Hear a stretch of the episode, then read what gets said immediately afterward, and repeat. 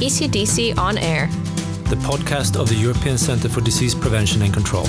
Keeping up to date with European epidemiology.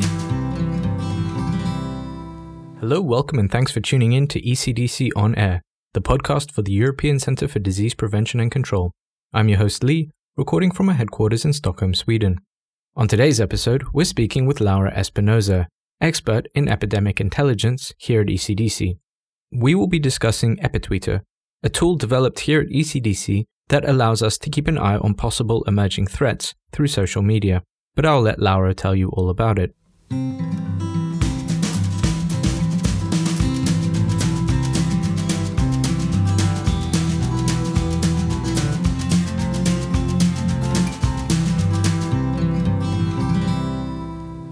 So today we're joined by Laura Espinosa, expert in epidemic intelligence here at ECDC. Laura, welcome. Thanks for joining us. Thanks for having me. Uh, to begin with, can you tell us a little bit about your background and how you came to ECDC? Sure. So I'm a veterinarian by training, and already in the early years at the university, I got interested in this One Health initiative that basically puts together health of animals, humans, and environment. So due to that, and as I said, being a vet, I start doing some internships in the animal and environmental health. But at some point, I wanted to cover all these pillars. So I did a master on public health at the Spanish National Public Health Institute. And it was then when I first got to know about ECDC and other European agencies.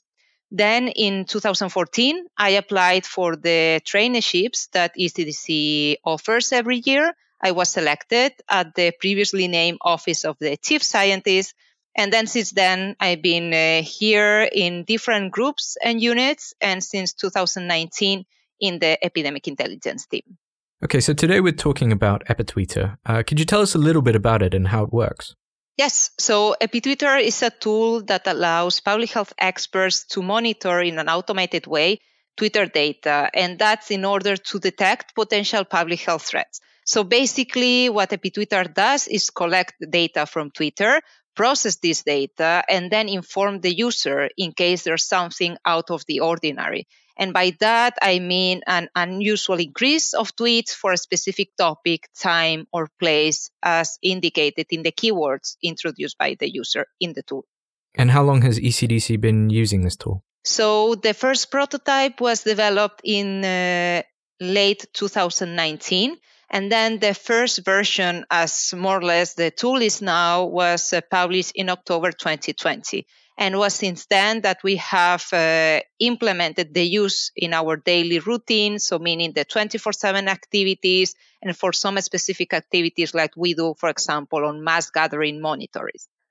Okay so how has it changed your regular work in epidemic intelligence since it was rolled out so basically, epitweetr has allowed us to increase the volume of data that we are able to monitor from Twitter we also have more timely information on what are the discussions and conversation in the Twitter sphere. And we also have this automatic interface that would actually tell us when we need to take any action if needed. So prior to using it, did you have to do all the screening manually? Yeah, and not only. Uh, we had to pre-select a list of official accounts in Twitter from, uh, for example, ministries of health or public health institute and then we were going through the new messages posted by these accounts twice or three times per day. But as you can imagine, uh, it was not possible for us to monitor all the discussions happening in the Twitter sphere because we had to already pre-select some of the users. And then even if we had several monitorings during the day, it was not possible to go back in time. So we wouldn't be able to cover a lot of this volume, even within this uh, pre-selected list of users. So you gather all this data. Is it all the tweets that come through, or is it any hashtag or keyword? How does it work? Yeah, so uh, basically, epitweetr collects data from what is called a Twitter API, and that's what Twitter makes available for users with an account or a developer account to access. And then uh, in our case, we have a list of keywords. It's not only hashtags, but keywords that are relevant to the ECDC mandate and to our activities. And then depending on the topic, EpiTwitter can collect all the data on those topics or not. So for example, if a topic is relatively new and is not so popular, EpiTwitter may be able to collect our tweets. But if one of these topics is really popular, so let's say, for example, now COVID, just as an example, then EpiTwitter will collect only a part of these tweets depending on the relevance as has been provided by the Twitter API. Is there a danger of being overwhelmed by so much information? Yes, always. And actually, that's the definition of infodemic management having too much information, including mis and misleading information. So, the key thing here is to have a strong uh, procedure in order to know how to collect this data, how to process, filter, and also validate this data to ensure that you are really dealing with uh, valid and accurate information. That's actually something I'd like to come back to in a moment. But, but before we get on to that, where did this idea for the tool come from? Was it built by people here at ECDC? The idea came initially in summer of 2019 when we wanted to improve the monitoring of social media for our epidemic intelligence activities because we were uh, detecting more and more signals from this platform. We decided to focus on Twitter because it has an easy and publicly available way to access data, also ensuring data privacy aspects. And we initially investigated which were the tools that uh, were already available in the market according to our requirements. At the end, we didn't find any tool that would fill all of our requirements, so we decided to build the tool ourselves. And we decided also to build it uh, using R because in that way we could also share it not only with our network, but also with anyone that would be interested in such tool. So we initially did a prototype in late 2019 with the main features of the current tool, meaning data collection, processing, visualization, and uh, these emails that are being sent to the user. Then once we had this uh, prototype and we we saw what was working and what could be further improved, we outsourced the further development of the tool with uh, EpiConcept. And from there, there were new features that were added and more complex uh, system. And the first uh, final tool was uh, published in October 2020. And then we also developed a new version, major version last year that has been published uh, this year in early January. To clarify, when you say R, what do you mean? What is R? R is a programming language and a platform, and it has several benefits, uh, including that it is free, that it has a huge community behind. It can be run in different type of machines, let's say, and then even though it's a programming language, it has some interfaces like RStudio that facilitate those that are less experienced users in programming to still be able to benefit from this. Why is something like this, this tool, why is it useful for something like epidemic intelligence? This type of tool is useful because, as you can imagine, uh, in epidemic intelligence, we need to deal with a huge volume of information, but we also need to be timely and effective in how we manage with all these floats of information. And actually, having automated tools allows for this, and EpiTwitter is helping us regarding uh, Twitter data. So having this type of tool, not only for Twitter, but for any type of source that you want to monitor in epidemic intelligence, it really makes the work easier, more effective, and giving you the possibility to react in a more timely way. Do other centers for disease control or epidemiological institutions use something similar, or is it is it only ECDC's tool? So there are other uh, tools that supports the monitoring of social media for epidemic intelligence activities. The added value of EpiTwitter is that it's free. Uh, it can also be configurable to the specific needs of the users because it has a lot of settings that can be adapted to that. And then it has one additional thing that some of these tools don't have, which is uh, a system that will tell the user when their action is needed. So some of these available tools have similar features as EpiTwitter, but then the users would need to go to this platform, would need to log in, check what is there. Maybe they can get some messages of new posts, but not really on this signal uh, detection. So EpiTwitter added on that uh, site. Currently, there are some of our stakeholders of our networks that are either using already EpiTwitter in their activities or are investigating how to implement it in their daily routines. Okay, so obviously, with the tool being developed in 2019, I imagine it's been primarily used for COVID 19. Uh, but do you have any other examples of other diseases that it has been used for? Yeah, well, actually, the tool was not developed only for COVID 19, was uh, developed for all the different diseases and threats that we follow. I mean, of course, COVID 19 is one of those. And uh, one of the things, for example, that COVID 19 allow us to improve EpiTwitter is that, as I mentioned at the beginning, there were not so many tweets about that. We are talking about first half of January 2020. So it was enough to have general keywords about COVID 19 once the pandemic kept evolving, new things were happening, like, for example, the availability of vaccines, then the discussions and the type of subtopics within COVID 19 started uh, increasing. So, in that sense, it was uh, better for us to create subqueries. So, for example, a query specific for outbreaks, one specific about uh, vaccination, in order for us to have a better overview on which were the discussions. So, in this case, uh, say COVID 19 was really useful to see how the tool could be used in this type of events or threats that they start really small and then they increase but we also use it for all the threats that we are monitoring in epidemic intelligence. Okay, so what about data protection? Can the data that goes into the tool be backtracked to single users? Is it safe for users to be able to put information online and have it anonymized in the tool? Data protection has been uh, really important from, uh, for us since the beginning. We have been in close contact with the ECDC legal department to ensure that the EpiTwitter uh, fulfills the general data protection regulation. As I mentioned, the data is being collected from the Twitter API, and for that, you need to register. So there's a clear connection on who is accessing the data and how this data is being used.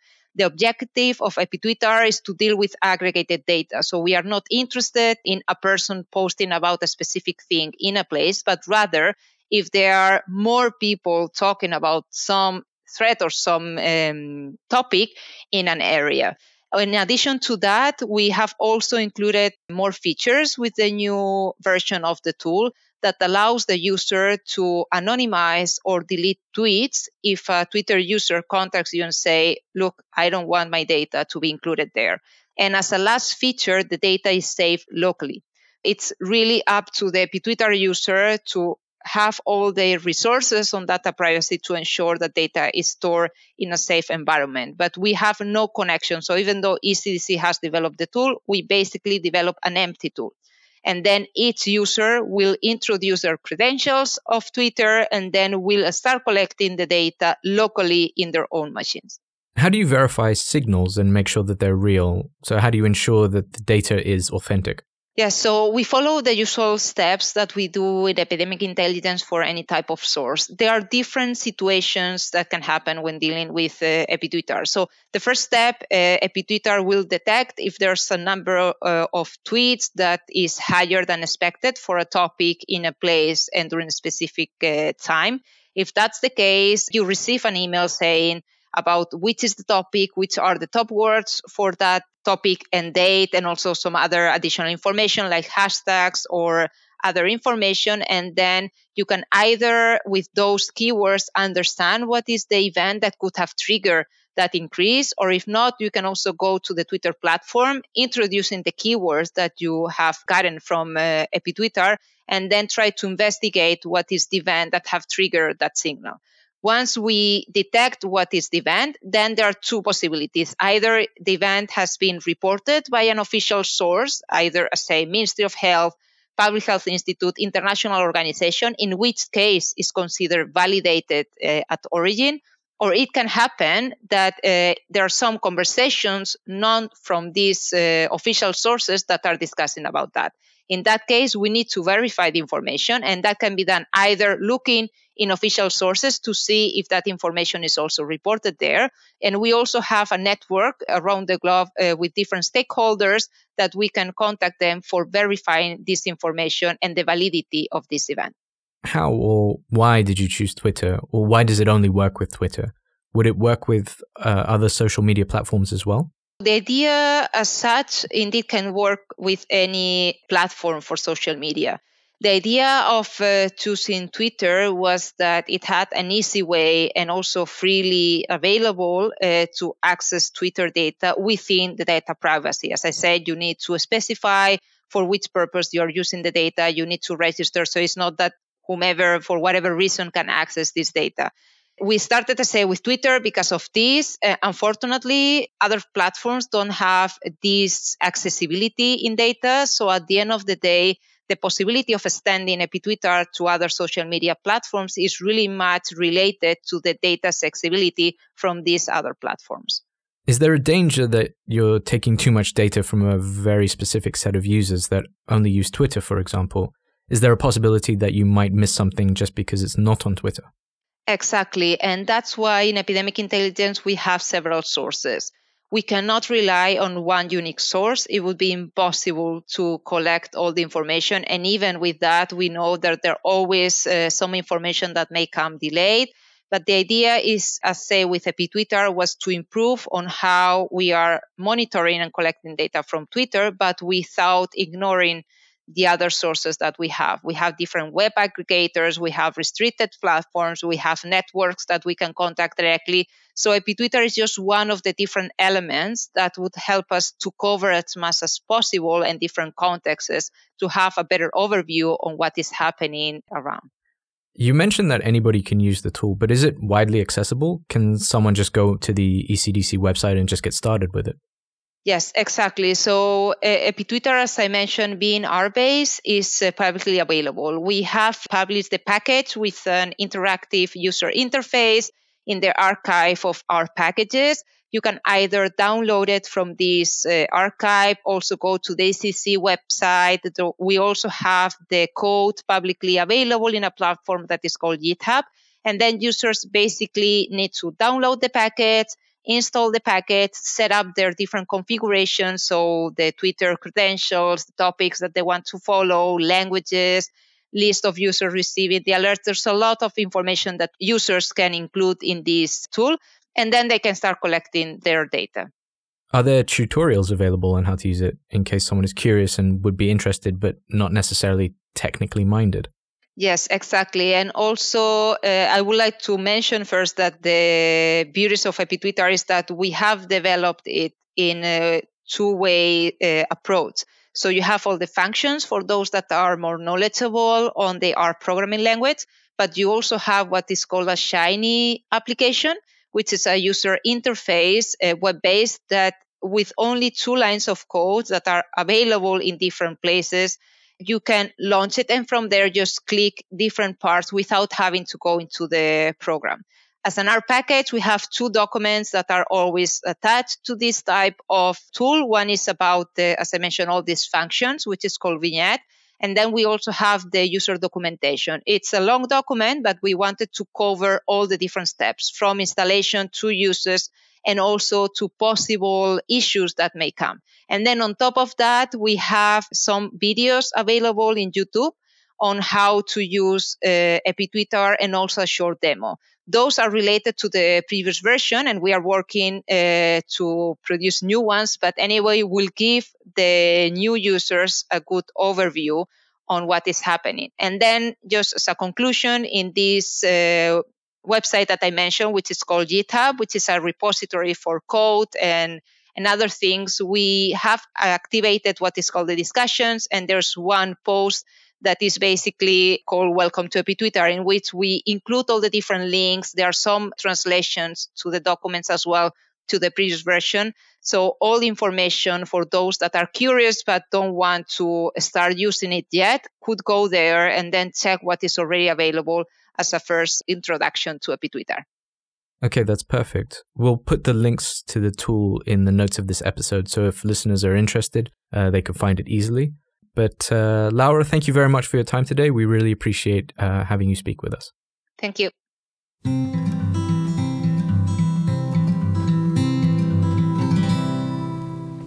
We hope you enjoyed this episode on EpiTwitter. For more information about the tool, please see the notes of this episode. For more information about ECDC in general, please visit us on the web at ecdc.europa.eu or follow us on social media.